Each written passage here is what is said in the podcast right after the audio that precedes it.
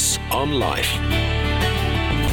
Well, good evening and a very warm welcome to Lucas on Life. And it being Sunday evening, I imagine that the so called day of rest has actually been fairly busy for many of us. Church services with all the family chaos that goes on before we get the kids out of the door, Sunday school, serving, flower rotas, greeting visitors. And then some of us go back to church in the early evening and do it all again. Day of rest? Not likely. Perhaps we're feeling rather exhausted by the whole thing, not least because it's been this way for years. It's our life. Stephen Covey comments on the unreal expectations of our culture in his book First Things First. He said, People expect us to be busy, overworked. It's become a status symbol in our society. If we're busy, we must be important. If we're not busy, we're embarrassed to admit it. Busyness is where we get our security. It's validating, popular, and pleasing. It's also a good excuse for not dealing with the first things in our lives. Just a couple of days ago, a world leader made headlines by announcing that she is putting her foot on the brake. Jacinda Ardern, the Prime Minister of New Zealand, is resigning ahead of this year's election, saying she no longer has enough in the tank to lead. Making her announcement, which leaves her political party in a tough place to be selected, Ms. Ardern was emotional as she shared how six challenging years in the job had taken such a toll upon her. She steered New Zealand through the COVID 19 pandemic and its ensuing recession, the Christchurch mosque shootings, and the White Island volcanic eruption. She said that the past five and a half years have been the most fulfilling of her life but leading the country during crisis had also been so difficult. She's burned out. Now, burnout is not simply a result of working long hours or juggling too many tasks, though those might both play a role. The cynicism, depression, and lethargy that are characteristic of burnout most often occur when a person is not feeling in control of how their life is going, how a job is carried out at work or at home, or is asked to complete tasks that conflict with their sense of who they are and what they should be doing, and then working towards a goal that doesn't resonate with us, or feeling like we lack support if we don't tailor responsibilities to match a true sense of calling, or at least take a break once in a while and slow down, we can face burnout as well as the mountain of mental and physical health problems that often come along with it, including headaches, fatigue, heartburn, and an increased vulnerability for the misuse of alcohol, drugs, or food. So, let's slow down. Tonight, it's Lucas on burnout. I stared at the envelope and tried to halt the rising feeling of dread that sickened my stomach. Printed on the corner of the stern brown stationery was the logo of the Surrey Constabulary. I could not believe it. I'd been caught speeding, yet again, the hapless target of a motorway overhead camera.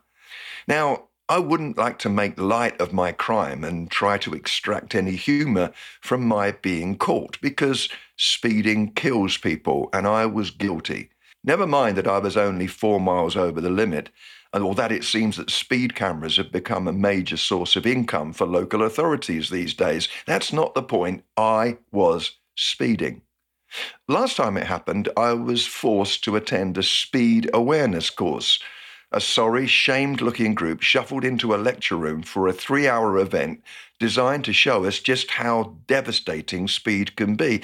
I actually enjoyed the experience and stayed behind afterwards to thank the instructor for a good evening, who responded by looking at me as if I was quite mad. I graduated from the course, which was no great achievement because you just have to be there, and I vowed that I'd slow down a pledge that I sadly broke with my excessively quick driving. You see, I live my life at speed. I eat quickly and I can't think why. Savouring the flavours of food has never been my style, and I wish I could say that I was raised in a large, hungry family where if you didn't eat your chicken quickly, it would be snatched off the plate. But that's just not true. I just race through my food because I race through everything. I speed read, preferring to skim over sentences rather than fully digest the words. I multitask, steam through to do lists, and fume in rush hour traffic jams, where congestion means that the one thing you can't do is rush. I get things done so that I can get on to the next thing. But there's always something else to do, somewhere else to go, some other experience that demands that whatever I'm doing, it won't be for long. Lately, I've been asking myself, why the haste? If I'm to avoid the burnout shared by the Premier of New Zealand, I need to think about the way that I'm doing my life because rushing is an unconscious habit, one that's hard to break. I dash without thinking. I don't have to be late, under pressure, or behind schedule in order to be in a hurry. Slowing down takes conscious effort. In a world of fast food and high speed Wi Fi, it's easy to just go with the flow, even if the flow is a torrent rather than a trickle. And then I rush simply because I always have. It's my default setting.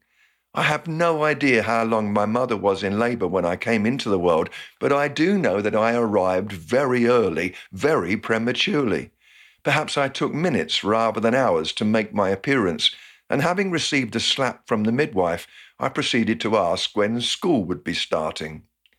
And then there's the subtle pressure to be busy, because haste offers proof that we are in demand and that those who need us must get in line or take a number. Slowing down is just so hard. When I relax, I feel guilty. Going on holiday takes serious mental and emotional preparation. Suddenly finding myself without activity and the rush created by rushing, I can spiral down into vague depressiveness, enduring rather than enjoying those lazy days of sunshine. But as the speed awareness course demonstrated with horrifying illustrations, Speed is truly devastating, and not just on the roads. I've made super swift decisions that proved to be disastrous, messes that could have been prevented with some pause, and I've wasted too many beautiful moments because I've not been fully present in them, quickly dashing on to the next thing, which I hoped would be better, which it generally was not. Life lived like that becomes something to get through rather than an experience to savor. If I want to become more like Jesus, then a better rhythm won't be a luxury but a necessity. He knew how to say no. At times, he evaded the madding crowds and commanded his friends to come apart for a while, presumably so that they wouldn't fall apart. So if we are living frantic, cluttered, frazzled lives, living hurtling at warp speed towards burnout, let's ask God to help us to take time to just do Nothing. What is Jesus doing right now? One biblical picture has him sitting down at the place of final accomplishment and ultimate comfort at the right hand of the Father. So today, if we're busy, perhaps too busy for God, well, thank you for your tireless faithfulness. Sincerely, thank you. But if you're frazzled, hassled, worn out, and weary, just take some minutes to just be with that seated Jesus and join him. Go on, take the weight off. We're talking about burnout. Feverish excitement broke out in the Lucas household when a new container of tomato ketchup arrived. Now, a confession like that probably paints us as a sad family that needs to get out more if we get Gideon Don party hats every time the groceries arrive. But this was no ordinary ketchup. The makers of it, ever eager to improve on perfection, have produced what looks like an upside down ketchup bottle with the cap on the bottom. This simple revolution means that the red stuff is always pulled down by gravity, and so no shaking is needed, and there's no delay when we want to garnish our eggs. The quick on the draw idea was born when the company asked customers how their iconic product could be improved. They told us, the ketchup is perfect the way it is, said a spokesman. Their concerns were more about access.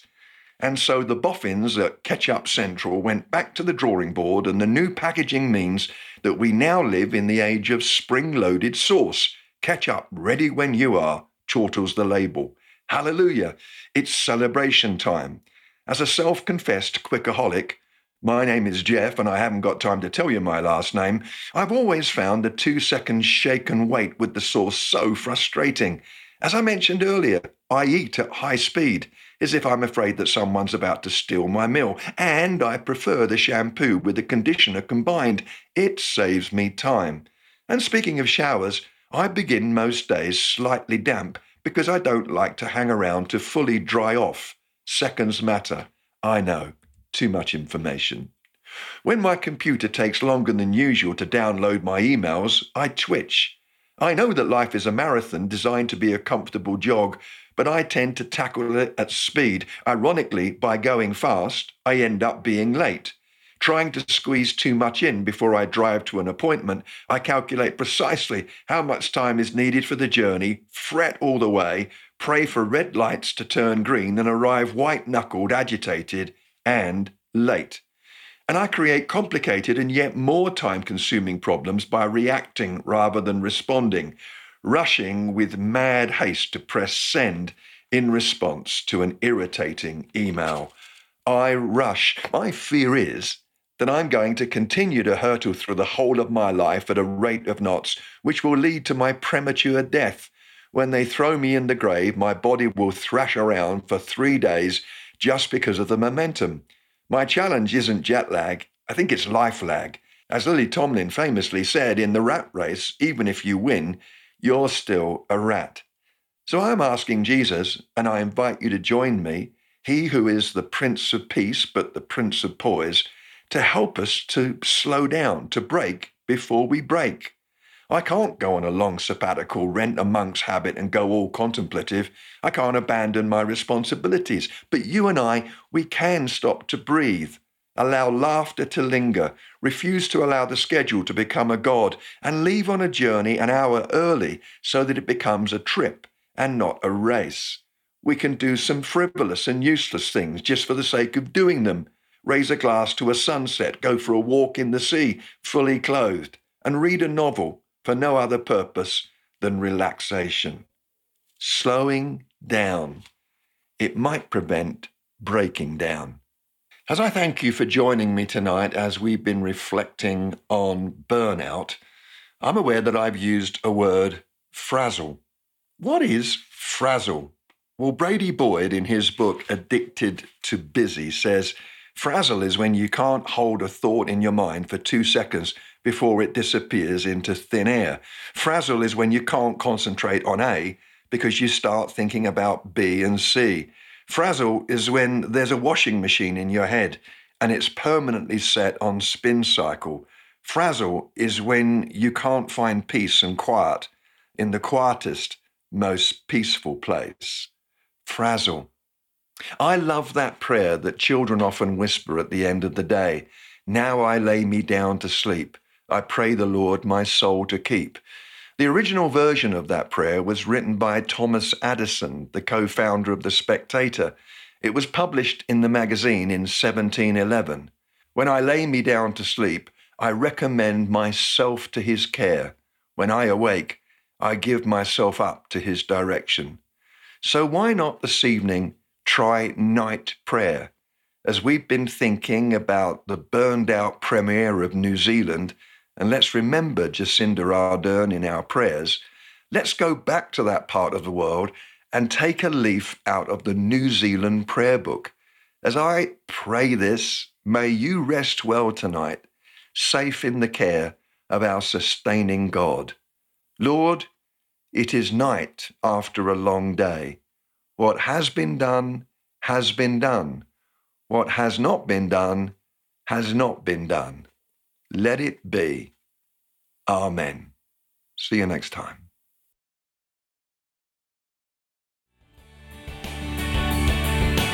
Lucas on Life.